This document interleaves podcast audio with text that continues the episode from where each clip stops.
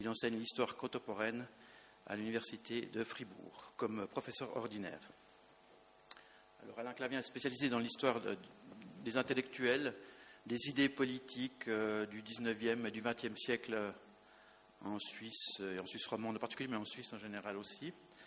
Euh, il a beaucoup, beaucoup publié. Il a, il a publié six livres euh, à son nom, si j'ose dire. Euh, il a aussi dirigé la publication scientifique, enfin, il était directeur scientifique de la publication de, de neuf ouvrages, si j'ai bien compté. Et je n'ai pas compté ces articles scientifiques parce qu'il y en avait trop. Vous m'excuserez.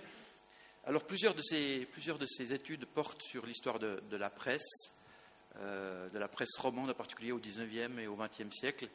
Et en fait, euh, c'est son dernier livre qui s'appelle très sobrement « La presse romande », paru en deux mille dix-sept, qui euh, fait que Alain Clavien est devant vous, devant vous aujourd'hui. Il, il retrace vraiment l'histoire de la presse romande du tout début au dix-septième siècle jusqu'à dix-huitième, dix, non dix-septième, dix-septième. Ouais. Enfin, les feuilles d'avis, c'est le dix-septième.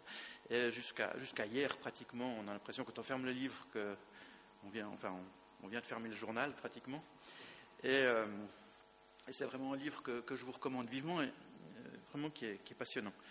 Et puis, si je peux me permettre de finir sur une petite remarque personnelle, euh, je connais assez bien le, le monde académique et euh, leur, les membres du monde académique ont, en général, une plume un petit peu lourde, un peu, un peu, enfin, un peu indigeste, ça arrive en tout cas. Eh bien, Alain Clavien est une, une exception notable dans ce, dans ce paysage-là.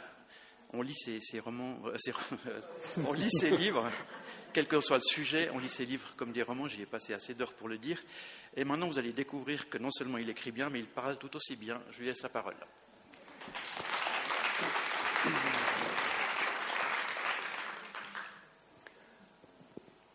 Alors, bonjour à toutes et à tous. Euh, je... Je vous remercie d'être là aussi nombreux, d'avoir renoncé au, au soleil pour venir ici. J'espère que vous ne le regretterez pas. Euh, je remercie le Conseil de programmation de Connaissance trois de son invitation et je remercie Justin de ses aimables mots de, d'introduction. Alors, ma conférence s'intitule « La presse romande, du succès euh, à la crise ». J'avais hésité avec euh, « Vie et mort de la presse romande », mais c'est peut-être un peu exagéré et un peu prématuré. Euh, la presse romande se porte mal aujourd'hui. Je ne vous apprends rien, mais ça n'a pas toujours été le cas. En fait, pendant longtemps, la Suisse romande a pu s'enorgueillir d'une, re- d'une richesse surprenante de titres. Je ne vais pas vous assommer de chiffres, mais donnons-en quelques-uns. En dix-neuf cent dix, la Suisse romande compte cent huit titres, dont vingt-cinq quotidiens. cinquante ans plus tard, en dix-neuf cent soixante, on en est presque au même niveau, cent trois titres, dont vingt-six quotidiens. En dix-neuf cent quatre-vingt-dix, elle compte encore dix-huit quotidiens, treize en deux mille, onze en deux mille dix et dix en deux mille dix-neuf. Alors je propose de nous en tenir cet après-midi à quatre étapes de cette histoire. J'aimerais commencer avec ce qu'on pourrait appeler les débuts de cette presse durant le premier et dix-neuvième siècle, disons jusque vers les années dix-huit cent soixante à dix-huit cent soixante-dix. Puis de continuer avec son entrée dans le monde du commerce et de l'économie dans le courant du dernier tiers du dix-neuvième siècle. Et puis ensuite, on sauterait aux années dix-neuf cent soixante à dix-neuf cent soixante-dix comme troisième étape, euh, marquée par une première crise, et l'on en terminerait par euh, quelques considérations sur la situation euh, actuelle. Alors commençons avec les premiers âges. Tout au long du dix-neuvième siècle, disons surtout à partir de dix-huit cent trente, lorsque les conditions juridiques sont plus favorables, la presse est avant tout une affaire politique. C'est-à-dire que son rôle principal consiste à faire entendre des idées politiques. Les nombreux groupements, cercles, associations patriotiques qui s'affrontent dans l'arène électorale n'ont qu'un moyen de se rendre visible, de se rendre audible, c'est se doter d'un journal. Et ils sont nombreux à le faire. Ils sont nombreux parce qu'à l'époque, le lancement d'un nouveau titre ne présente pas de si grande difficulté qu'un petit groupe de citoyens décidés ne puisse les résoudre. Pas de difficulté technique. La plupart de ces feuilles comptent seulement quatre pages, imprimées sur des presses à bras, donc c'est des machines que l'on trouve chez n'importe quel imprimeur, Elles paraissent une ou deux fois par semaine et tirent à quelques centaines d'exemplaires. Ça signifie que pour l'imprimerie qui accepte le contrat, c'est deux demi-journées de travail, sans investissement par semaine, sans investissement particulier en matériel. Et puis, il n'y a pas de difficulté intellectuelle ou rédactionnelle. Le contenu de ces journaux est tel qu'un seul rédacteur suffit à la tâche, secondé parfois par quelques bénévoles. La première page donne en général quelques nouvelles de Suisse et du monde. Elle est fabriquée avec des ciseaux et un pot de colle, en recopiant, avec quelques jours de retard, des articles parus dans les journaux français ou traduits de la presse alémanique. Outre l'éditorial, qui consiste le plus souvent en un vague commentaire sur l'actualité nationale ou internationale, la seule partie originale du journal, c'est la chronique politique locale, avec ses prises de position, ses polémiques, qui occupent l'entier des pages deux et trois. C'est là que se trouve la raison d'être du journal. Les informations de la page un ne sont qu'un prétexte. Et puis la quatrième page, la quatrième page est en général réservée à quelques petites annonces, à quelques variétés, comme on appelait ce genre d'articles à l'époque, des petites histoires ou des articles culturels. On comprend bien que dans ces conditions, un rédacteur à la plume facile suffit amplement. On lance un journal sans attendre un retour financier de cet investissement. Les retours espérés sont essentiellement d'ordre politique. Du reste, à l'époque, plusieurs projets sont lancés avec des budgets qui prévoient une perte. Bien sûr, on espère que le journal trouvera des lecteurs, et l'on n'est pas nécessairement prêt ou capable d'assumer une perte trop lourde, mais enfin, le souci économique est secondaire. C'est que le journal n'est pas pensé dans une logique d'entreprise commerciale. Il est une arme au service d'une propagande, d'une ambition ou d'une action. Le journal est donc soumis aux buts poursuivis dès que ces buts ont été atteints ou qu'ils sont devenus hors d'atteinte, on s'aborde le journal. On l'abandonne ou on le revend. On ne cherche pas à le faire durer comme une affaire commerciale qu'il faudrait perpétuer et rentabiliser. Exemple parmi d'autres, en dix-huit cent soixante-sept, La démocratie suisse, qui paraît à Genève depuis dix-huit cent soixante-trois, annonce dans son ultime éditorial qu'elle va disparaître. Je cite : « Nous disparaissons tout simplement parce que le journal a fait son temps et achevé sa tâche. » Fin de citation. Et on pourrait multiplier ce type de citation. Alors bien sûr, la brièveté de vie d'un journal n'est pas toujours liée à un choix. La primauté indiscutée du politique n'abolit pas totalement les lois de l'économie, il ne suffit pas de vouloir pour pouvoir, et plus d'un journal ne disparaît pas volontairement, mais parce qu'il n'arrive pas à payer les factures de l'imprimeur. En fait, dans de nombreux cas, l'aventure s'arrête après quelques mois déjà, parce que les promoteurs ont sous-estimé le coût de l'opération. Alors, ce sont évidemment les feuilles défendant des positions minoritaires ou marginales qui sont les plus fragiles. C'est notamment le cas des journaux socialistes ou soucieux de conditions ouvrières à cette époque. La plupart d'entre eux, la Tribune populaire, Le Citoyen, La Ville multitude ou Le Progrès, sont des titres qui vivent quelques mois seulement. Quelques chiffres pour boucler cette première période très rapidement esquissée. Étant donné les conditions que je viens de présenter, il n'est guère étonnant que les années dix-huit cent trente à dix-huit cent soixante-dix soient des années de fort mouvement. En fait, il y a plus de cent titres qui sont lancés entre dix-huit cent trente et dix-huit cent cinquante et cent vingt titres entre dix-huit cent cinquante et dix-huit cent soixante-dix. Mais la plupart d'entre eux disparaissent rapidement. Ce qui fait qu'au final, le nombre de journaux augmente, mais lentement. La Suisse romande compte onze titres en dix-huit cent trente, vingt-huit en dix-huit cent cinquante, quarante-trois en dix-huit cent soixante et soixante-six en dix-huit cent soixante-dix. Des vingt-huit titres qui étaient présents en dix-huit cent cinquante, il y en a sept seulement qui sont encore présents en dix-huit cent soixante-dix. On voit donc bien qu'il y a une rotation qui est extrêmement euh, rapide. Venons-en maintenant à la seconde partie, l'entrée dans le monde de l'économie. Alors la situation de la presse va changer durant les années dix-huit cent soixante-dix à dix-huit cent quatre-vingts. Au cours de ces années, le journal entre dans le monde de l'économie. Il devient une entreprise économique. Alors, on va essayer de s'interroger sur cette mutation qui est décisive. En fait, il y a un moteur à cette mutation, un moteur notamment, disons.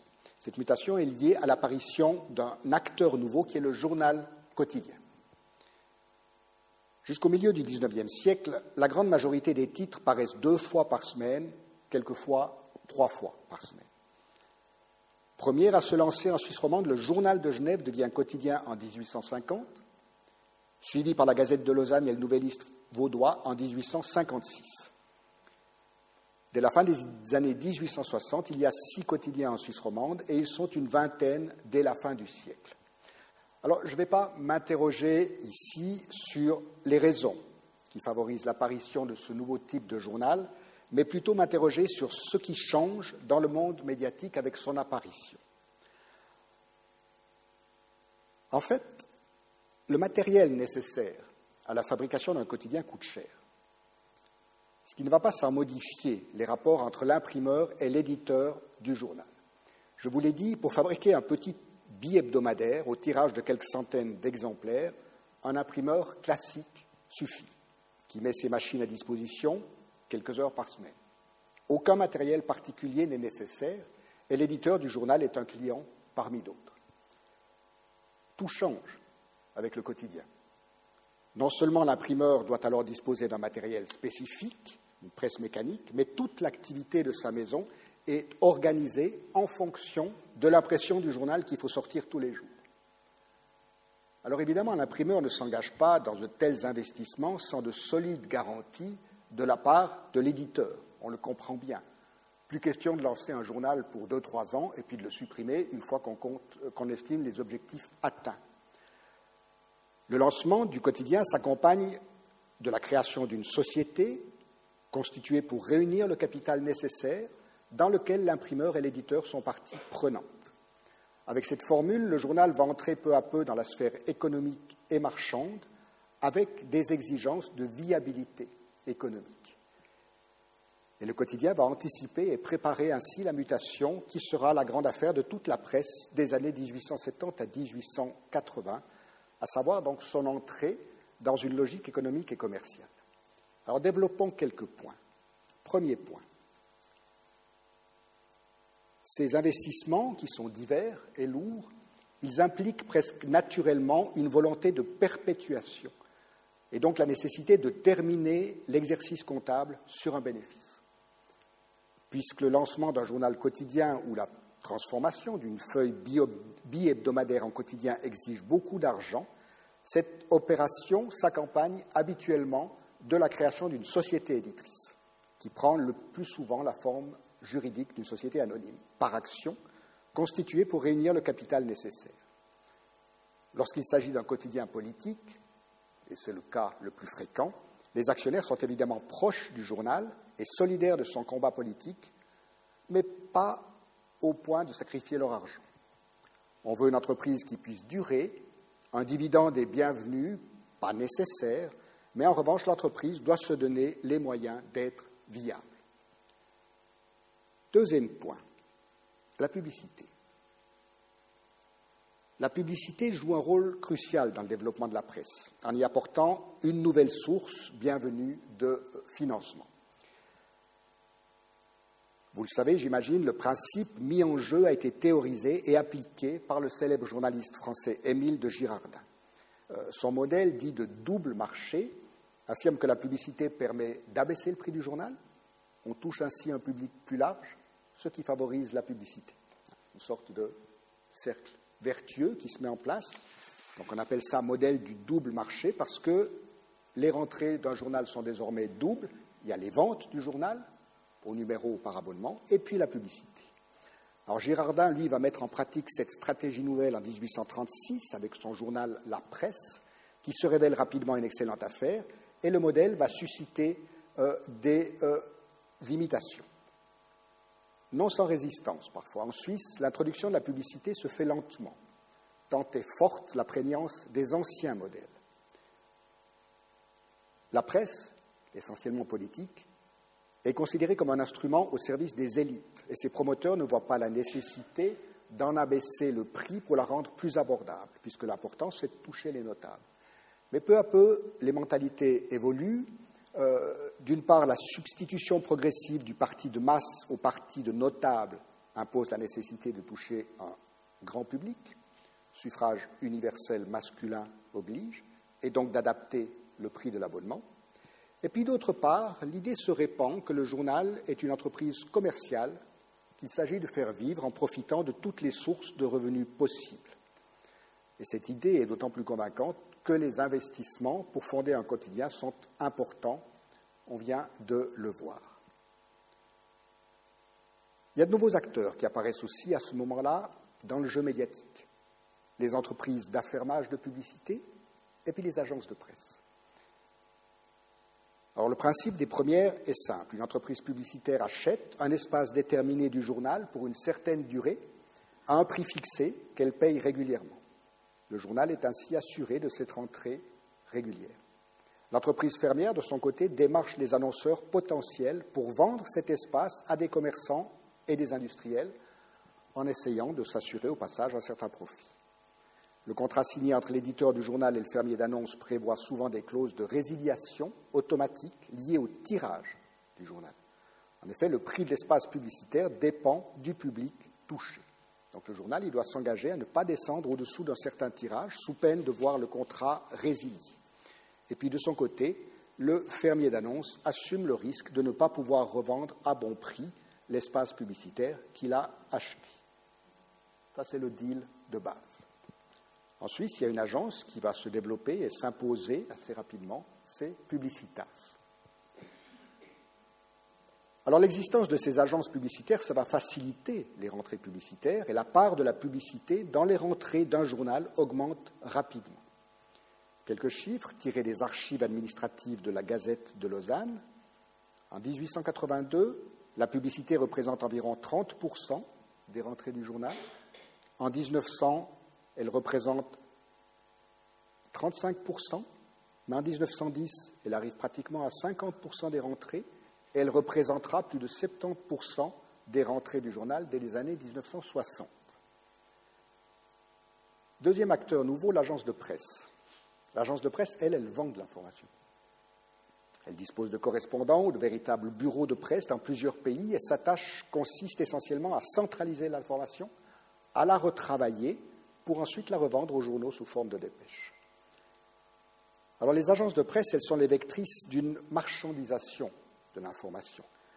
Une marchandisation qui contribue elle aussi à la métamorphose du champ médiatique en mettant à l'ordre du jour une question, celle du plagiat ou du vol d'articles, qui a été pendant longtemps une pratique courante.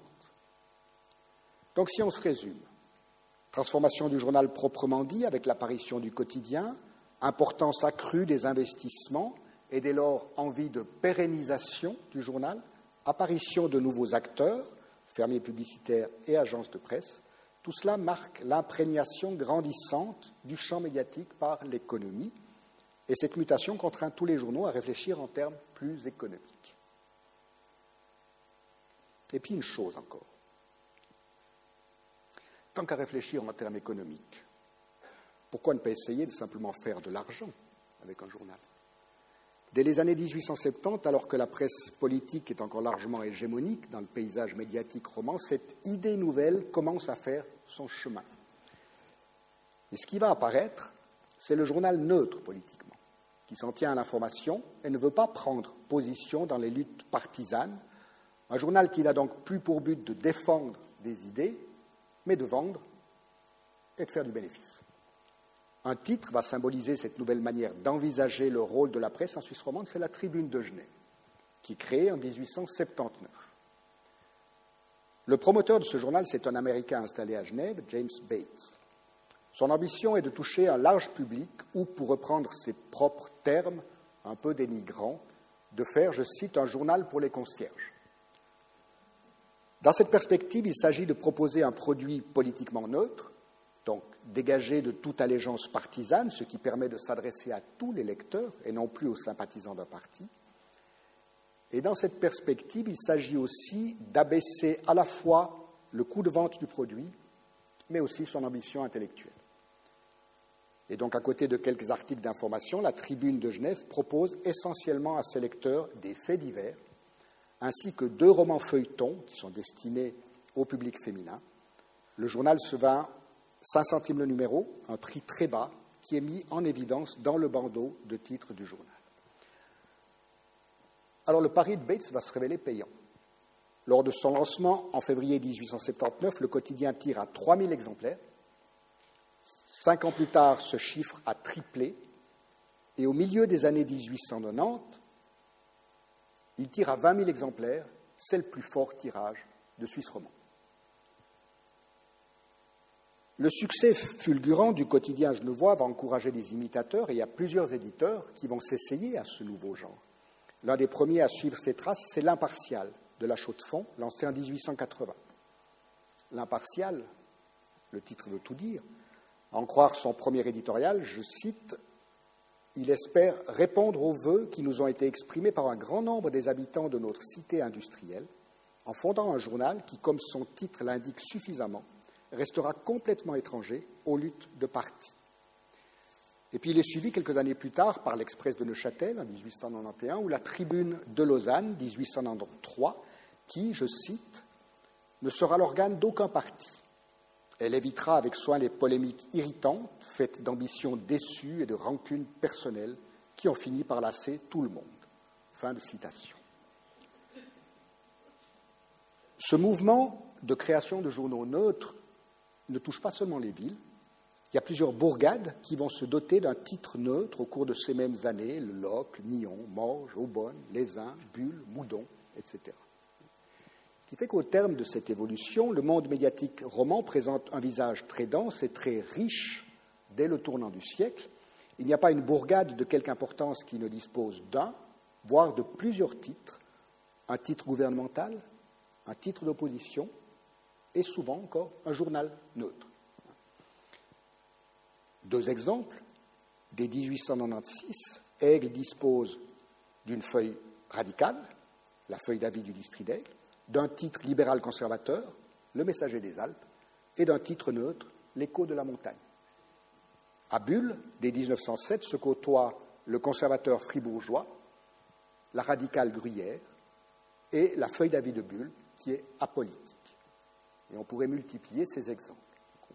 On voit la richesse de cette presse romande dès euh, le tournant du vingtième siècle. Je contrôle juste l'heure pour voir si je ne vais pas vous ennuyer trop longtemps. Bon, ça va, je suis à peu près dans les temps. Faisons maintenant un saut de cinquante ans pour arriver aux années soixante et soixante-dix. Pendant ces cinquante ans, il ne s'est pratiquement rien passé. Euh, la presse est restée la même. C'est assez frappant, par exemple, de regarder une, la une de la Tribune de Lausanne en dix-neuf cent cinquante-cinq ou de la Tribune de Lausanne en dix-neuf cent dix. C'est pratiquement la même. Les grands changements vont intervenir avec les années dix-neuf cent soixante. Alors, si l'on se concentre dans ces années-là sur l'aspect crise, en fait, les années soixante soixante-dix, elles voient deux révolutions lentes toucher la presse romande. La première, c'est une révolution matérielle, et puis la seconde, c'est une révolution intellectuelle. Alors, commençons avec la révolution matérielle, c'est la plus simple. Euh, elle touche à la fabrication du journal. Dans les années dix-neuf cent soixante-dix, pardon, ces années-là sont marquées par le progressif abandon du plomb, le passage à l'imprimerie offset, la publication qui commence à être assistée par ordinateur, le passage à la couleur aussi. À Lausanne, la Tribune de Lausanne, vingt-huit août dix-neuf cent soixante-six, sort pour la première fois avec une quadrichromie en première et dernière page, et dès le premier décembre dix-neuf cent soixante et onze, le Nouvelliste et feuille d'avis du Valais paraît avec plusieurs pages en couleur, dont la une. La couleur, c'est évidemment un plus pour attirer les lecteurs, ce qui n'est pas si important. Ce n'est pas très important parce que la presse romande, c'est essentiellement une presse qui se vend par abonnement. En revanche, les publicitaires, eux, sont très intéressés par la couleur. Ils estiment que la couleur, ça retient mieux l'attention du lecteur, et étant donné le poids des annonceurs dans le budget des jou- du journal, je vous ai donné quelques chiffres tout à l'heure, on comprend que pratiquement toutes les imprimeries doivent se moderniser, ou aimeraient se moderniser. Ça coûte cher. Deux exemples parmi d'autres, en mille neuf cent soixante et onze, l'Imprimerie moderne à Sion renouvelle d'un coup son matériel et se convertit à la photocomposition et à l'offset en investissant plus de sept millions de francs. À la fin des années mille neuf cent soixante-dix, l'Imprimerie Saint-Paul à Fribourg se lance à son tour dans un grand chantier, au terme duquel une rotative offset trouve place dans un bâtiment construit exprès pour elle. Coût de l'opération, environ vingt millions de francs.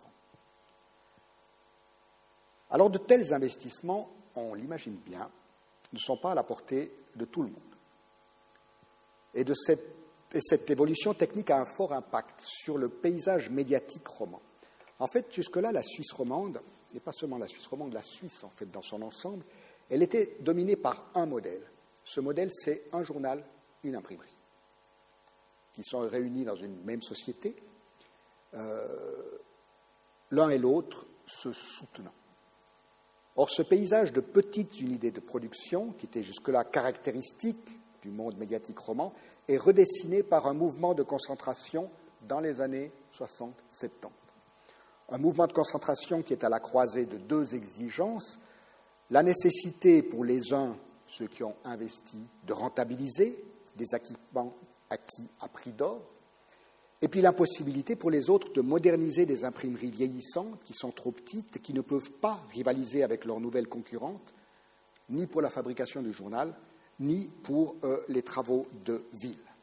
Alors certains éditeurs vont se résoudre à vendre leurs feuilles, d'autres conservent leur indépendance mais renoncent à leur imprimerie et externalisent la fabrication du journal. À Sion, par exemple, l'imprimerie moderne voit tomber dans son escarcelle plusieurs petits journaux du Chablais, financièrement incapables de moderniser leur outil de production. Le journal de B est racheté par le Nouvelliste en mille neuf cent quatre-vingt-un. L'année suivante, c'est le Messager des Alpes et l'Écho de la montagne qui lui confie son impression. Et puis d'autres titres, dans les années suivantes, sont contraints à des regroupements, ce qui n'arrive plus à assumer tout, tout seul. Les années soixante sont marquées par de nombreuses fusions. Le Nouvelliste valaisan, en mille neuf cent soixante, fusionne avec le Rhône pour devenir le Nouvelliste du Rhône. En mille neuf cent soixante-six, le journal de Morges absorbe le journal d'Aubonne. L'Impartial absorbe la feuille d'avis des montagnes en mille neuf cent soixante-sept. La Gruyère, en mille neuf cent soixante-huit, rachète la feuille d'avis de Bulle. Ou encore, le journal de Montreux, le Courrier de Lézin et la feuille d'avis d'Aigle fusionnent en mille neuf cent soixante-douze pour donner naissance à l'Est vaudois. On a là donc dans les années soixante à soixante-dix une première crise qui voit une réorganisation du marché avec des fusions de titres et donc une première diminution, si vous voulez, du nombre de titres en Suisse romande. Deuxième révolution, intellectuelle et politique, celle-là. Dans les années mille neuf cent soixante, la presse politique va connaître un déclin assez rapide. Alors bien sûr, elle n'échappe pas aux difficultés techniques rencontrées par les autres journaux, mais cet effacement est lié chez elle à des causes autres, des causes plus existentielles, car la manière de pratiquer et de vivre la politique a changé, ou est en train de changer. Les journaux politiques souffrent assez fortement à ce moment-là d'une prise de distance des citoyens face au système politique partisan, d'un sentiment grandissant d'indifférence à l'écart de la vie politicienne. On a expliqué de diverses manières cette indifférence grandissante. Je ne veux pas entrer ici dans le détail de cette discussion où l'on évoque pêle-mêle la prospérité économique, le consumérisme, et en même temps la disparition progressive des cadres traditionnels, l'individualisation de plus en plus marquée, tout cela formant une sorte de désintérêt envers la vie politique partisane dominée par les notables. Les années soixante correspondent à un changement de pratique dans ce qu'on appelle la fabrication du consentement démocratique. Jusque-là, la presse politique ou d'opinion jouait un rôle important dans ce processus, en publiant les éditoriaux, les prises de position de notables ou de chroniqueurs politiquement sûrs qui guidaient le peuple des lecteurs de leurs avis autorisés, à l'exclusion des opinions différentes. Seulement, la grande légitimité dont cette presse a longtemps joui auprès du public diminue dans les années soixante au fur et à mesure que s'impose un nouveau rapport à l'autorité. Nous sommes, nous sommes dans les années qui précèdent mai soixante-huit. Adulte, le citoyen estime avoir le droit, voire le devoir de se faire une opinion par lui-même. Il ne veut plus qu'on lui dise comment il doit voter, il veut qu'on lui explique les enjeux et pouvoir prendre ses décisions lui-même. Donc il estime qu'il doit obtenir un certain nombre de renseignements qui, qui lui seraient fournis par une presse objective. Et les débats télévisés, les débats radiophoniques ou les informations des journaux apolitiques, qui sortent par ailleurs d'une crise de rajeunissement sur laquelle je ne m'étends pas, correspondent mieux à cette idée que les mots d'ordre d'un parti. Alors cette mutation de sensibilité, elle a des conséquences importantes pour la presse. C'est-à-dire on commence à imaginer autrement le rôle de la presse. Non plus un rôle de rouage intégré dans le jeu politicien, mais un rôle d'information, voire un rôle d'enquête, et pourquoi pas de contre-pouvoir, qui cherche à faire reculer les zones d'ombre que tente à projeter, pour se dérober à l'examen critique, toute activité humaine. Et dans cette optique, le journaliste ne peut plus être un homme de parti, ne doit pas être un militant. Ce qui fait que, si vous voulez, en trois quarts de siècle, le point de vue interne à la profession s'est complètement retourné. Vers mille neuf cents et jusqu'au début des années mille neuf cent cinquante, le journal politique, qui est à la fois courroie de transmission des partis et acteur essentiel du jeu politicien, concentre sur lui toute la légitimité du métier de journaliste et il dénigrait sans ménagement son concurrent neutre. Et puis dans les années soixante et suivantes, on a un retournement et ce qui triomphe, c'est l'idéal d'une presse d'information indépendante, apolitique, tandis que la presse d'opinion est marginalisée. Et ce changement de mentalité, il est confirmé par la réalité du terrain. À la peine, depuis quelques années, plusieurs journaux politiques disparaissent. Alors, je ne vais pas vous faire des listes interminables, mais quelques exemples. En Valais, la syndicaliste Voix du Pays meurt en soixante-trois. La socialiste Sentinelle, qui avait espéré se relancer en fusionnant avec Le Peuple en mille neuf cent soixante-cinq, doit fermer ses portes en mille neuf cent soixante et onze. Le catholique conservateur fribourgeois se saborde en dix-neuf cent soixante-dix-huit. Entre-temps, en mille neuf cent soixante-quinze, la libérale Gazette de Lausanne est devenue la simple doublure vaudoise du Journal de Genève. Et puis il y a d'autres titres qui vivotent, en se résignant à des formules plus modestes, à l'image du quotidien neuchâtelois La Suisse libérale, qui va passer au rythme hebdomadaire en mille neuf cent soixante-quatre, tout comme la conservatrice Patrie Valaisanne, qui devient Valais Demain en mille neuf cent soixante-dix, ou la communiste Voix ouvrière, qui devient V O Hebdo en mille neuf cent quatre-vingts. On pourrait multiplier le nombre d'exemples de journaux politiques qui ont des difficultés dans ces années-là et qui doivent soit réduire la voilure, soit disparaître. Il y a un dernier point qu'il faut soulever pour cette période des années soixante à soixante-dix, parce qu'il va jouer un rôle déterminant dans la crise actuelle. Dans ces années soixante-dix notamment, le budget des journaux a connu un accroissement continu. Les investissements techniques dans la composition et l'impression pèsent certes de tout leur poids. Mais encore, ces investissements, on peut choisir quand on les fait. C'est pas, ils sont ponctuels, ils sont modulables dans leur ampleur et dans le temps. En revanche, les frais de fonctionnement des quotidiens vont s'envoler dans ces années-là. Le coût du papier à la hausse va jouer son rôle, tout comme l'augmentation des taxes postales. Mais il y a surtout un élément qui est déterminant, c'est les salaires. En fait, dans la plupart des journaux, les effectifs rédactionnels vont exploser. À l'exemple de la rédaction de L'Impartial, qui emploie cinq personnes en mille neuf cent soixante et vingt-cinq en mille neuf cent quatre-vingt-dix. Alors, d'une part, il y a la masse d'informations à traiter qui est devenue énorme. L'historien Jean-Pierre Chuard l'illustre de manière éloquente. En mille neuf cent trente-huit, l'A T S diffuse treize mille mots par jour. En mille neuf cent soixante-quatre, sa production quotidienne est de vingt-trois mille mots. Et cette production frôle les cent mille mots en mille neuf cent quatre-vingts.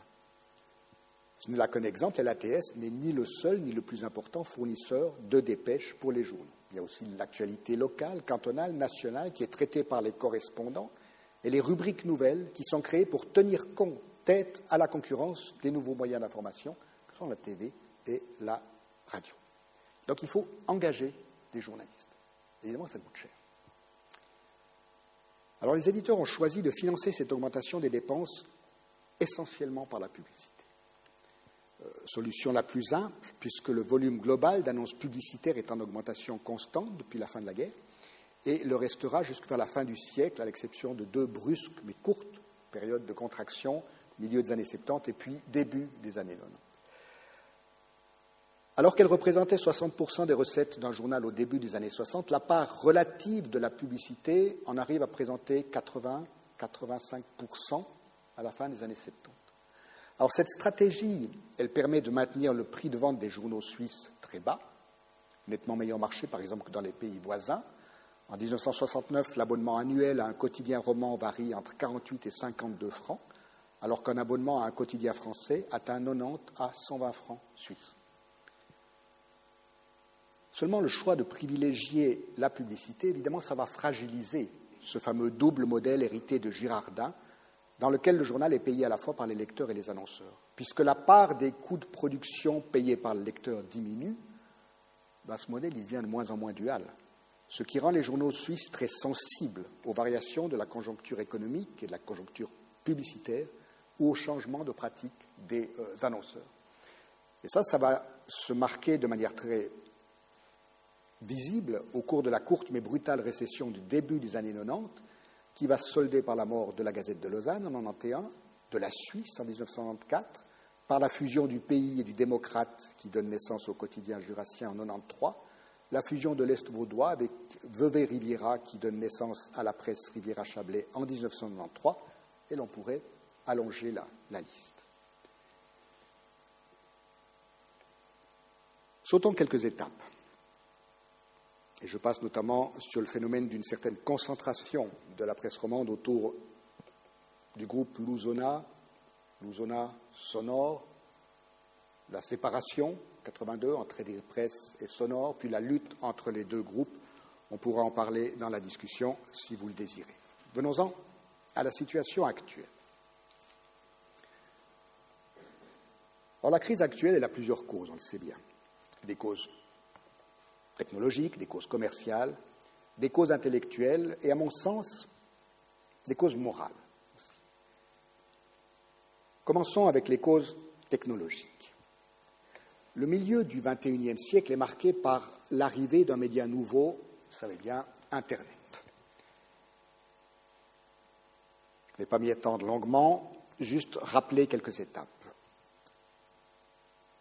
Internet est conçu dans les années mille neuf cent soixante par les militaires américains.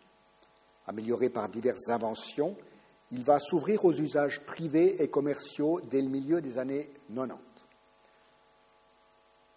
Basé sur l'idée d'une mise en réseau généralisée qui permet de communiquer, d'échanger des données, il se décline sous plusieurs formes, trafic de messages électroniques, transfert de fichiers, discussion de groupe, et puis consultation avec un navigateur de pages aux contenus divers, des textes, des images, des sons, qui sont accessibles sur des sites.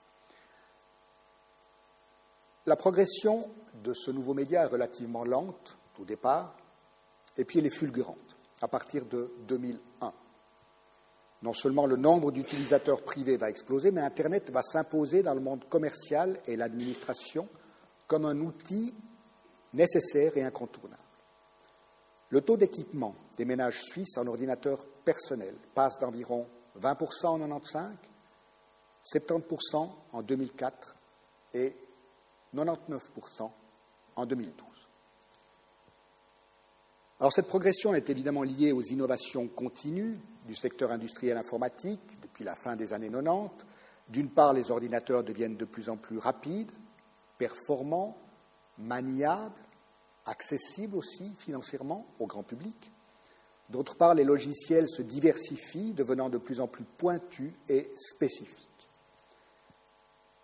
Alors, ce développement d'Internet et de l'informatisation de la société, ça produit de profonds changements d'habitude et de mentalité dans l'accès au savoir, dans les loisirs et dans les activités commerciales.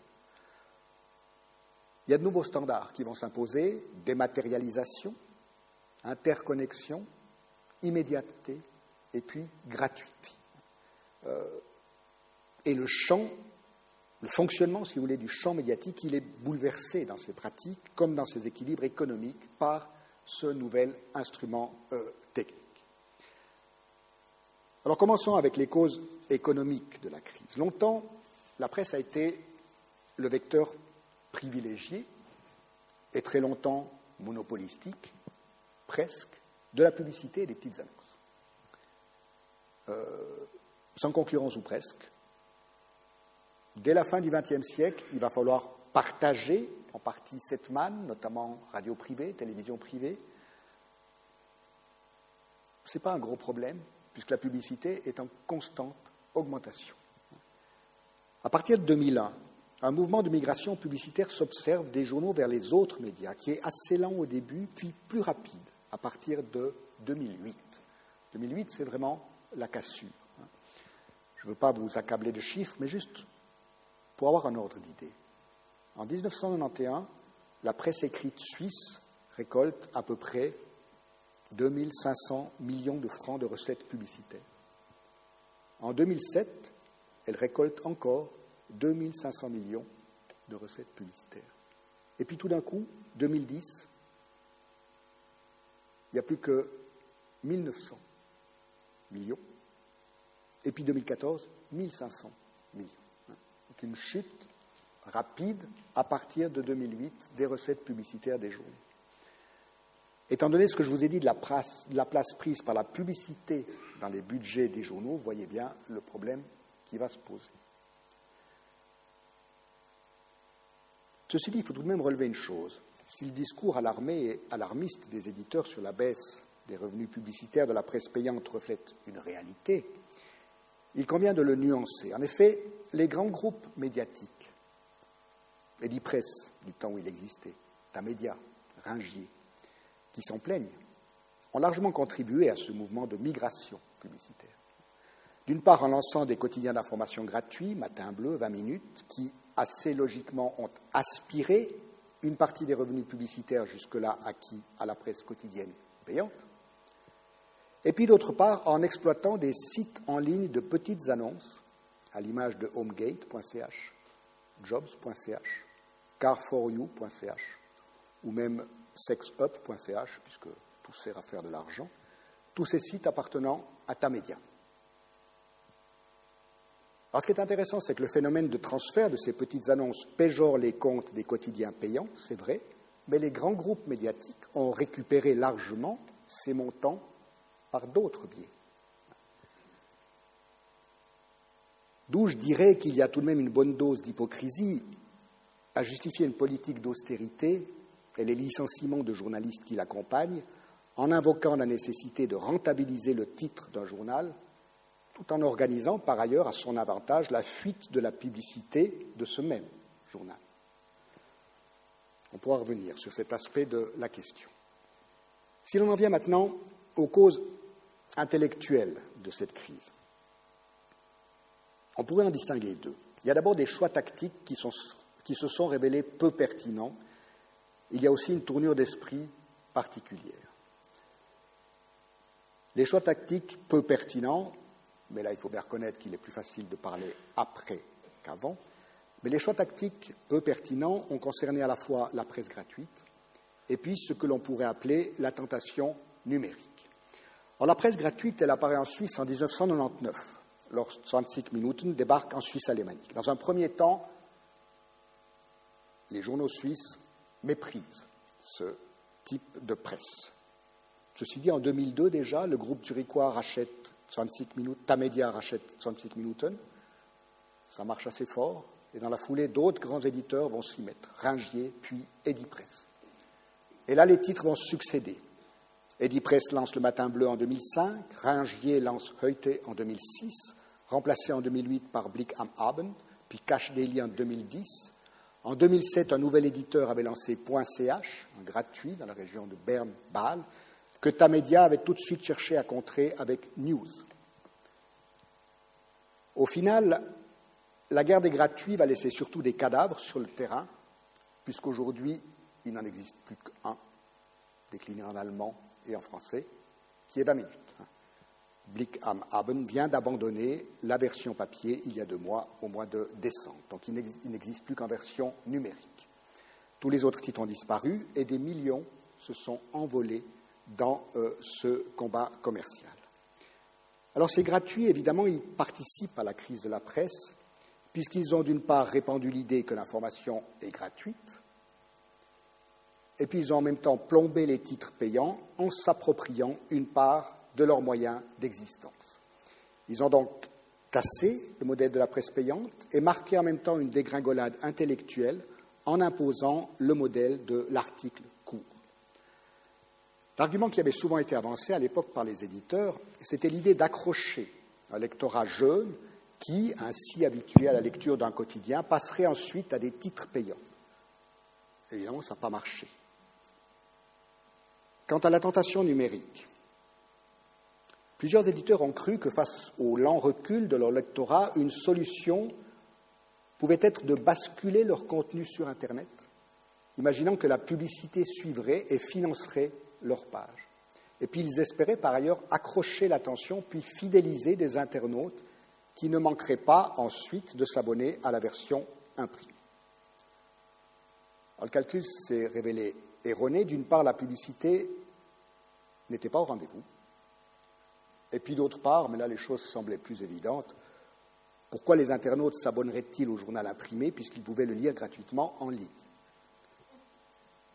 Il faudra du temps aux éditeurs pour revenir sur leurs déclarations péremptoires et admettre qu'ils se sont fourvoyés. En deux mille douze, Marc Valder, C E O de Ringier, reconnaissait, je cite, « Le fait d'offrir gratuitement des contenus sur l'Internet a été une erreur historique. » Fin de citation.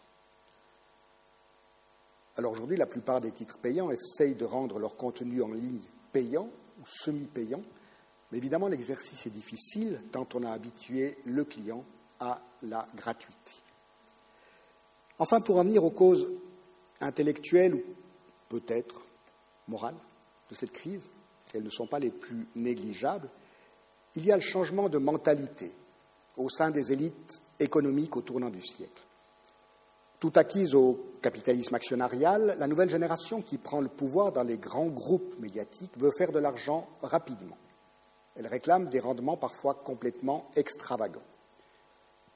Pour se convaincre du changement de mentalité, on peut comparer les propos du président du groupe Ringier, Michael Ringier, à la fin des années quatre-vingt, quatre-vingt-neuf, et ceux du C E O de Tamedia, Martin Kahl, en deux mille neuf. Le premier déclarait, dix-neuf cent quatre-vingt-neuf, alors que l'hebdo était enlisé dans divers procès, je cite, « Une presse qui se borne à gagner de l'argent sans risque a perdu sa fonction sociale ». Fin de citation. Vingt ans plus tard, le second confie, dans le même hebdomadaire, l'hebdo, je cite, « L'un des défis majeurs des médias consiste à gagner de l'argent. L'objectif visé est un bénéfice brut de l'ordre de quinze à vingt pour cent ». Fin de citation. On voit bien que le monde a changé. On lui dit souvent aujourd'hui que le dégraissage de personnel, la réduction des rédactions est due à des pertes énormes. C'est vraisemblable. Ceci dit, il est impossible de vérifier les chiffres qu'on nous donne. Je ne suis pas sûr qu'il faille toujours croire Tamedia sur parole. Mais je rappellerai surtout mars deux mille treize. En mars deux mille treize, Tamedia affirme vouloir économiser dix-huit millions de francs dans les rédactions de ses quotidiens romans, non pas parce qu'ils ont fait des pertes, mais parce que le rendement n'a été que de treize pour cent au lieu des quinze pour cent espérés, et Tamedia se dit dans ce communiqué de presse, je cite, « très déçu ». Alors évidemment, cette avidité, elle n'a pas créé la, prise, la crise, mais elle l'a aggravée, parce qu'elle a installé les entreprises de presse dans une logique de rendement immédiat, dans une volonté de privilégier les secteurs les plus rentables pour se débarrasser des autres, elle empêche les rééquilibrages internes. Les grands éditeurs ont donc pressuré les journaux à coups de restrictions de personnel, sans s'inquiéter de la perpétuation de l'entreprise, et au moment où il aurait fallu soutenir la presse écrite contre ces nouveaux concurrents, au moment où en tout cas il aurait fallu réfléchir à de nouveaux modèles, et ils en auraient eu les moyens financiers, Tamedia c'est l'entreprise qui est fortement bénéficiaire depuis des années, en fait ils l'ont tué sciemment par à pas du gain euh, immédiat. Et la dimension sociale, politique de la presse que pouvait encore évoquer euh, dans les années quatre-vingt Michael Ringier, où Marc Lamunière a complètement disparu de l'horizon, c'est évidemment pas une bonne nouvelle pour la presse écrite de Suisse romande. Je vous remercie de votre attention.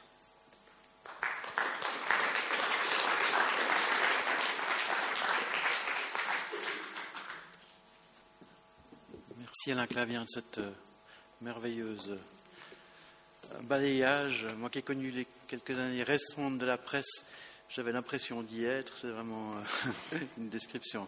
J'étais à, à vingt-quatre heures, euh, jusque dans les années deux mille neuf. Ben, c'était à peu près ça.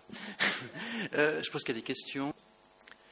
Euh, merci pour votre exposé, très analytique et très explicatif.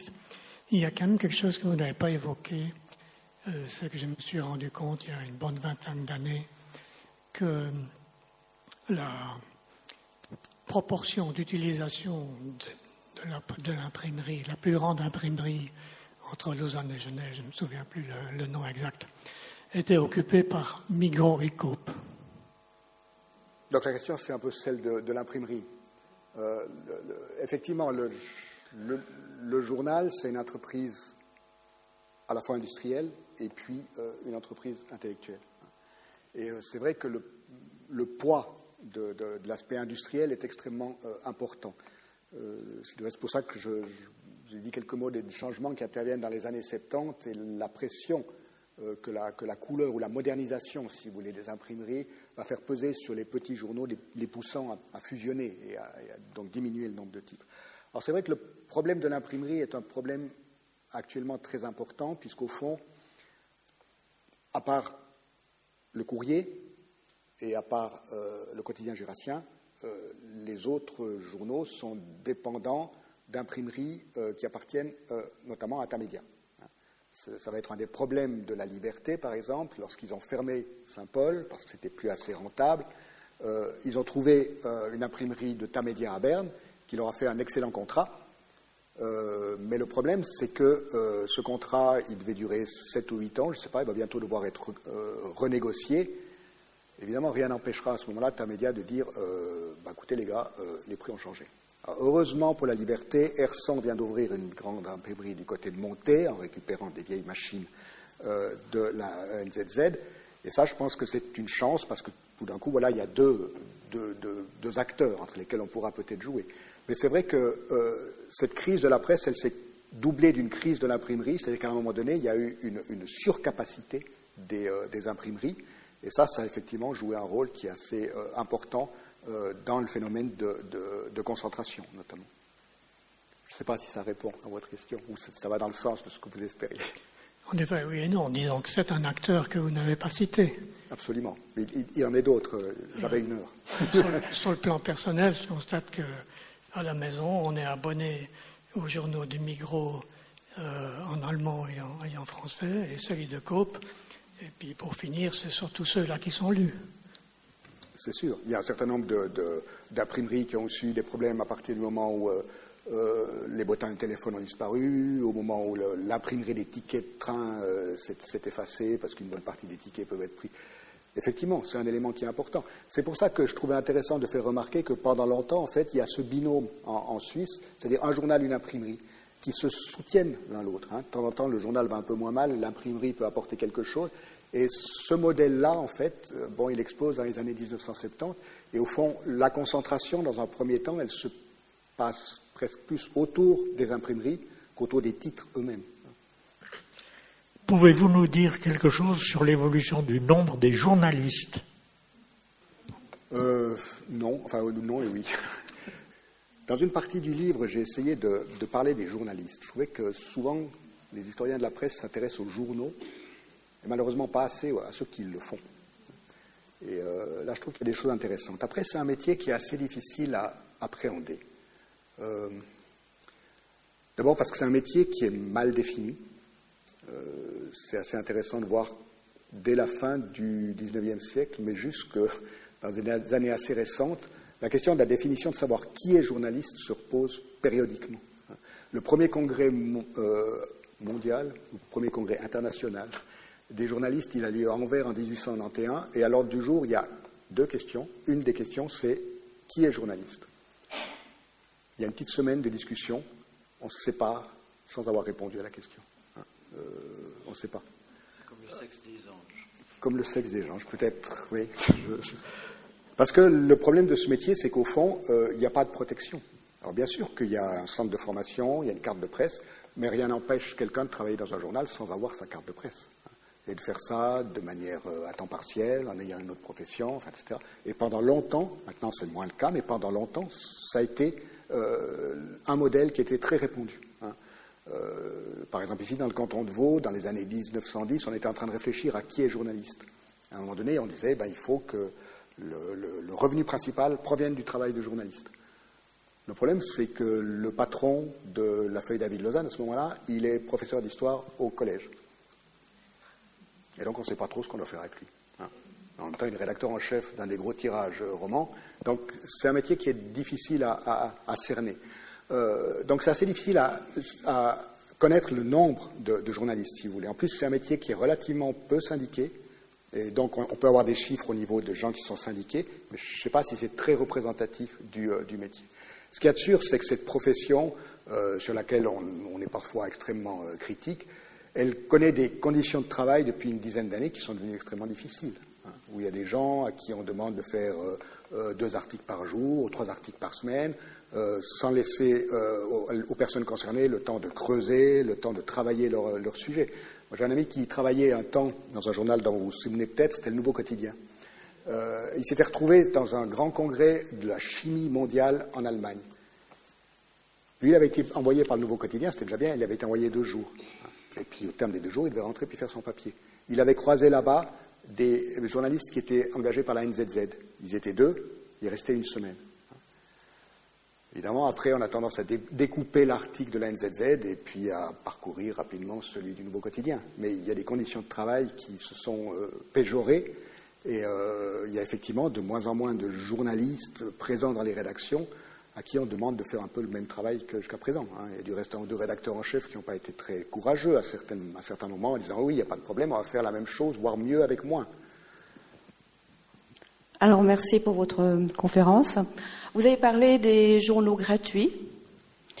Euh, il en reste actuellement un euh, qui nous donne en fait un seul, vis- un seul visage du journalisme euh, que tout le monde lit pratiquement, presque tous les jours. Vous voyez dans le... dans les wagons, vous le voyez dans les bus, partout. Est-ce que c'est une affaire rentable? Parce qu'au fond, euh, est-ce qu'il ne pourrait pas être payant euh... Et puis qui permettrait, disons, à chacun de, de choisir peut-être aussi euh, un journal, un autre journal payant. Mmh. Est-ce que ce n'est pas un choix imposé, finalement, euh... pour un certain nombre de lecteurs? Alors, un choix imposé, non, enfin, dans la mesure où personne ne nous oblige à le lire. Euh, après, c'est vrai que voilà, c'est quelque chose qui est à disposition, euh, c'est, c'est gratuit, alors que si vous achetez un journal, ben voilà, ça va vous coûter trois cinquante, trois quatre-vingts. Euh, donc, bon. Après, oui, c'est une affaire rentable pour l'éditeur. Euh, lorsqu'il y a eu la, la fusion, enfin, le rachat, plus exactement, d'Edipresse par euh, Tamedia, on a pu se poser des questions, de savoir. Enfin, tout le monde était assez surpris par cette, euh, par cette vente. Donc, les questions, c'était d'un côté, euh, bah, pourquoi euh, la Munière vend, et puis de l'autre côté, euh, pourquoi Tamedia achète. Alors, euh, bon, il y a eu une ou deux interviews de la Munière, en gros, euh, bon, il était un peu fatigué, puis il a envie de voyager. Et puis, euh, et puis de l'autre côté, euh, Tamedia. Bah, Tamedia, la première chose qu'ils ont fait quand ils ont racheté Edipresse, c'est qu'ils ont supprimé le Matin Bleu. Euh, vingt minutes, c'est le seul journal qui reste en Suisse romande, avec un lectorat qui est, qui est en baisse. Euh, je pense que tout le monde peut le constater. Il y a encore quelques années, les, les caissettes, d'abord dans les, près des gares, il y en avait plus, et euh, à huit heures, il n'y avait plus de journaux. Là, maintenant, euh, vous arrivez en fin de, journaux, ah, en fin de journée, pardon, dans les caissettes, il y a encore quelques journaux qui restent. Donc, c'est, c'est pas que les gens ne s'en servent plus, mais visiblement, il y a peut-être quand même une lassitude. Ceci dit, ce que je soupçonne, c'est qu'une bonne partie des gens ne prennent plus le journal écrit simplement parce qu'ils regardent vingt minutes sur leur portable. Ça, c'est, c'est sûr. Mais vingt minutes, financièrement, pour Tamedia, ça reste une, une très bonne affaire. Ouais. Donc, euh, pourquoi le rendre payant ? Merci beaucoup. Vous avez cité Hersan euh, du côté du Valais, sauf erreur. Oui. Je n'ai pas l'occasion de lire euh, de ce côté-là. Mais ce, ce n'est pas pour me réjouir particulièrement, disons.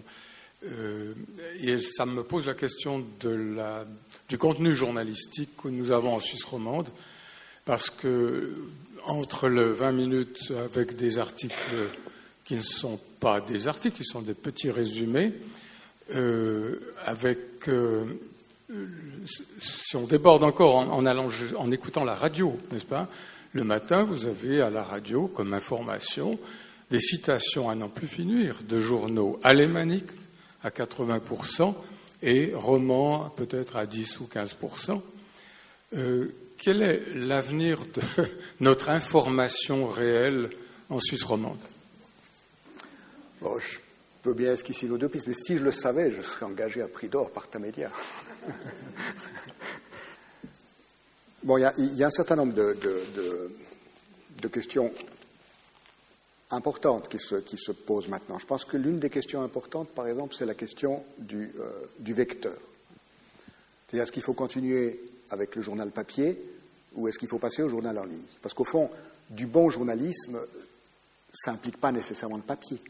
On peut avoir du bon journalisme en ligne. Euh, je ne sais pas, voir les enquêtes de Mediapart en, en France, euh, visiblement, c'est du journalisme assez offensif, mais plutôt intéressant, quoi.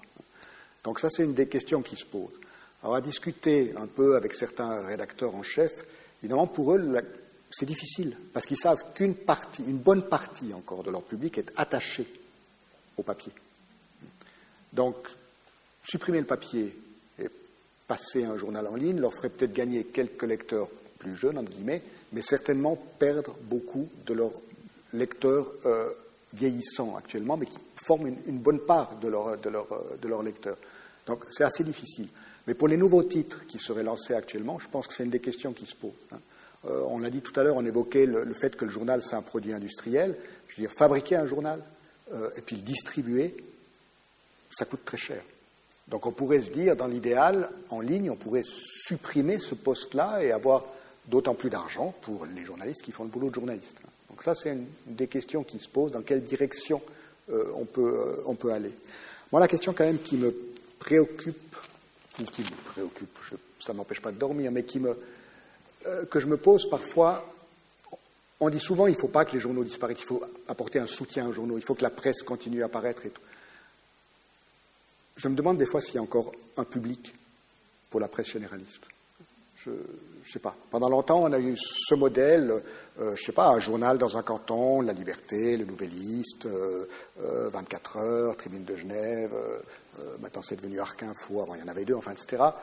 Euh, mais le, le, le, tout le monde lisait ces journaux-là. Hein. On, quand on quittait la maison, qu'on s'installait avec sa petite copine, là, à vingt, vingt-deux ans, une des premières choses qu'on faisait, c'était de s'abonner au journal. Ça, évidemment, euh, ça a changé. Et donc, ça change la donne, je pense, pour les éditeurs, et c'est une vraie, c'est une vraie difficulté. Euh, d'un autre côté, euh, on a vu certaines évolutions du côté, par exemple, des, de la bière. Je ne sais pas si ça vous a frappé. Hein. La bière, on a eu à un moment donné, il y avait aussi une brasserie par canton. Puis après, il y a eu ces grands regroupements. Et puis après, on a eu tout d'un coup des, des gros groupes, Carlsberg. Et puis, ce qui se passe depuis une dizaine d'années, c'est qu'on voit qu'en dessous, il y a des brasseries locales, hein, et qui ont l'air de marcher. Et donc, ces grands titres tenus par euh, de grands éditeurs, est-ce que ça ne libère pas de la place en dessous euh, pour de, nouvelles, euh, de nouveaux titres, alors sur papier ou en ligne, qui seraient locaux ? Parce que ça, c'est une chose, c'est assez difficile à travailler sur la, ce qu'on appelle la petite presse, euh, sans, sans qu'il y ait là derrière une, une tonalité méprisante. Mais les petits journaux locaux, Les petits journaux locaux, euh, ils ont plutôt bien résisté à la crise. Hein. Alors, ça ne fait pas du quinze pour cent de bénéfices, mais il n'y a personne qui réclame quinze pour cent de bénéfices dans ces petits journaux. Mais ils ont tendance à s'en sortir, plus ou moins. Donc, est-ce que là, il n'y a pas une, une voie possible, c'est-à-dire la voie possible de, de, de journaux qui seraient des journaux plus locaux, puisque les gens sont intéressés par les nouvelles locales qu'on ne trouve pas nécessairement dans les grands, euh, dans les grands journaux, hein. Donc ça, c'est une, une question qu'on peut se poser. D'autres, euh, d'autres suggestions qui ont été faites, c'est de dire relançons des titres politiques, où les gens, voilà, ben, ils savent ce qu'ils lisent. Hein. Euh, alors bon, avoir le courrier actuellement, visiblement, c'est assez difficile, euh, même s'ils ont toujours de l'eau jusque-là, pour l'instant, ils tiennent le coup. Ils ont une, une répartition budgétaire où il y a une nette majorité de lecteurs et peu de publicité. Euh, donc, est-ce qu'il y a là quelque chose qui pourrait se développer ? on peut se, on peut se poser la question. Mais actuellement, il faut bien reconnaître que c'est quand même passablement la bouteille à encre. Il y a une chose, me semble-t-il, qui est claire, c'est que dans les grands groupes, Ringier ou euh, Tamedia, euh, la presse écrite en tant qu'elle-même, elle n'intéresse pas tellement, puisque le, le, la boussole, c'est une boussole financière. Parmi tous les produits que gèrent ces groupes, c'est certainement ceux qui rapportent le plus. Le, le moins, pardon, excusez-moi, je rêve. Ceux qui rapportent le moins. Donc, de ce côté-là, il ne va pas y avoir beaucoup de soutien, me semble-t-il. Euh, à moins d'un revirement, à moins de... Mais c'est assez frappant, moi, je trouve, quand on voit un peu les dirigeants de ces grands groupes. Pendant un temps, Michael Ringier, par exemple, ben voilà, c'était un homme qui est, qui est né dans la presse, qui sait ce qu'est un journal, qui avait, semble-t-il, un certain intérêt pour le journal. Euh, Monsieur Soupineau, sa première formation, c'est d'être euh, avocat fiscaliste, et euh, donc la presse ne l'intéresse pas plus que tant. C'est un produit parmi d'autres, hein. Et puis quand on a beaucoup de produits, ben, visiblement, pour certains, ce qui compte, c'est simplement combien ça rapporte, point final. Donc de ce côté-là, je n'ai pas l'impression que du côté des grands groupes, il y a beaucoup à attendre, hein. Mais qu'est-ce qui, dans l'espace qui est libéré, là, est-ce qu'il ne pourrait pas y avoir de nouvelles pousses? On peut se, se poser la question. Dans le, le papier, à mon avis, il est, il est cuit avec tout ce qui est, avec les vingt minutes et puis l'Internet. Le papier, pour moi, il est intéressant au niveau hebdomadaire, où il y a une réflexion, où les journalistes ont eu le temps de creuser le problème et puis de nous donner une réflexion qu'on n'a pas eu le temps de faire parce qu'on est inondé de vingt minutes et de trucs Euh, nauséabonds, qui sont plutôt pessimistes qu'optimistes, dont on n'a pas besoin en fait. Qu'on aurait besoin, c'est d'une réflexion. Donc moi, je vois la presse écrite, le papier, que à, au niveau hebdomadaire, pour ne pas citer le nom de l'hebdo, que c'était dommage qu'ils euh, arrêtent, parce que c'est ça, à mon avis, au niveau du papier, où tu as le temps de le regarder pendant la semaine. Il mm-hmm. n'y a plus l'immédiateté, mais tu peux avoir des articles intéressants. Pour moi, le papier, voilà, c'est hebdomadaire. Ça, je pense que c'est effectivement un des, un des discours, de dire que l'information en tant que telle, elle est diffusée tellement rapidement par Internet que ça n'a plus beaucoup de sens de la lire dans le journal le lendemain. Et le journal du lendemain devrait amener un plus. Et pour avoir ce plus, ben, il faut laisser aux gens qui écrivent les articles le temps. Euh, le temps de réfléchir, le temps peut-être de se spécialiser aussi dans certains domaines et de ne pas passer d'un match de football à être envoyé deux jours au Nigeria pour revenir ensuite pour aller voir ce qui se passe du côté de la Chaux-de-Fonds. C'est vrai qu'il y a des journalistes qui, qui en sont actuellement à ce rythme-là, et à ce rythme-là, on ne peut rien faire de très solide. Je suis d'accord avec vous. Après, il y a tout de même une chose dont il faut se rendre compte, c'est que, euh, en Suisse romande, je trouve, nous en discussions tout à l'heure avec, avec Justin Favreau, euh, il y a un certain nombre de blogs aussi qui se sont lancés. Il y a quand même une tendance, des fois, en Suisse romande, à faire du commentaire, hein, de donner un peu son avis. Euh, M. Pilet nous donne son avis sur ceci, sur cela. Ce n'est pas inintéressant. Je ne sais pas si c'est du journalisme. Ce n'est pas la même chose, le commentaire ou, le, ou, la, ou la, l'enquête, la recherche. Et l'autre chose, on peut le dire en passant, qui complique aussi la tâche des journalistes aujourd'hui, d'un côté, ils ont moins de temps, et puis d'un autre côté, il y a un certain nombre de journalistes qui se sont passés du côté de la communication. Pour des raisons évidentes, ils se disent, c'est peut-être plus sûr que... Mais de l'autre côté, du côté de l'administration cantonale, fédérale, des entreprises, on a de plus en plus de communicants qui connaissent très bien les règles du jeu, puisqu'ils viennent de l'autre camp. Et ce qui fait que les journalistes, ayant peu de moyens, euh, ben, quand ils ont une question à poser euh, à l'État de Vaud, quand ils ont une question à poser à Nestlé, ils tombent sur les communicants qui disent « voilà, c'est comme ça ». Ils n'ont pas tellement le temps d'aller plus loin. Et ça, c'est vrai que c'est aussi, c'est aussi un problème, quoi, hein. Euh, mais l'hebdo, oui. Euh, enfin, tout le monde dit que si le, le, le métier de journaliste veut se perpétuer, il faut qu'il puisse démontrer qu'il a une valeur ajoutée par rapport à l'info pure, hein. L'info pure, sans contexte, euh, pour ça, euh, pour ça, il y a vingt minutes, il y a, euh, il y a, il y a Internet, enfin, c'est pas un problème.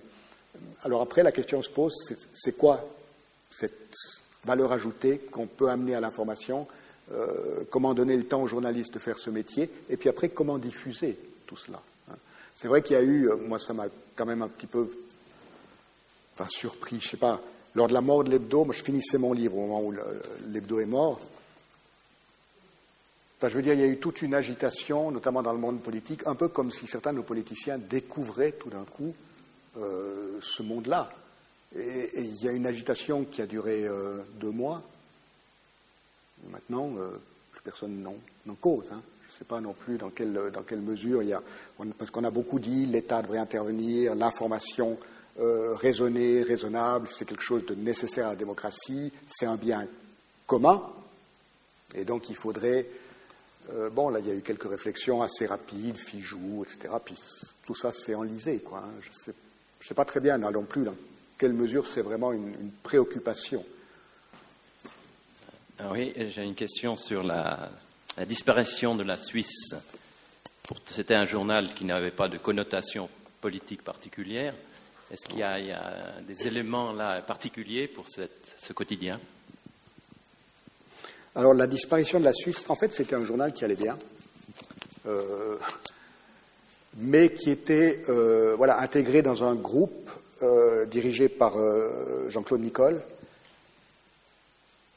qui en fait s'est retrouvé piégé par deux choses. D'une part, euh, Nicole, c'est quelqu'un qui était très intéressé par les nouvelles technologies.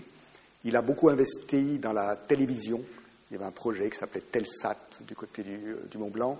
Il a beaucoup inté- euh, investi dans la radio, une radio française qui s'appelait Kiss Kiss, et chaque fois, il a perdu des millions. Alors, est-ce qu'il est parti trop tôt ? Est-ce que, enfin, bref, ça, c'est une chose qui l'a plombé. Et puis, lorsqu'Edipresse a construit son grand centre à, à Bussigny, euh, par un réflexe, je ne sais pas, qui paraît maintenant un peu enfantin, euh, Jean-Claude Nicole a voulu construire aussi à Genève un grand centre. Il a construit le grand centre multimédia des Verniers. Il l'a construit Enfin, au début des années quatre-vingt-dix, juste au moment où intervient cette crise, euh, cette petite crise. Et là, en fait, il, va, il, il fait faillite parce qu'il n'a plus de liquidité.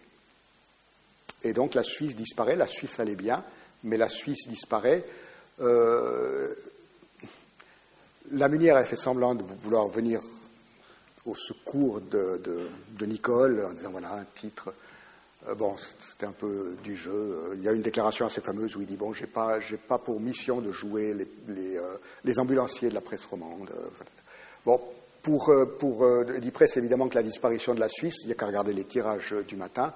Euh, la Suisse disparaît, le tirage du matin euh, augmente, quoi. Enfin, ils étaient sur le même, sur le même créneau. Mais la Suisse, donc, c'était un journal qui marchait bien, mais qui était intégré dans une, dans une structure plus vaste euh, qui, a fait, euh, qui a fait faillite, euh, voilà, pour le... Je pense qu'on pourrait approfondir les choses, mais en tout cas pour les deux raisons que je vous citais, donc des gros investissements euh, qui n'ont pas donné quelque, qui sont, qui n'ont pas débouché sur quelque chose de solide, dans l'audiovisuel notamment, et puis cette construction d'un, d'un, d'un centre qui était une, en surcapacité, et puis au moment où il a fallu payer, ben, il n'y avait plus d'argent. Du reste, c'est euh, Edipresse qui a racheté ce, ce centre quelques années plus tard, pour rien, paraît-il. Je n'ai pas les archives d'Edipresse, mais euh, voilà. Merci beaucoup. Merci beaucoup pour vos questions. Je crois qu'on va, on va applaudir Alain Clavien et le remercier encore.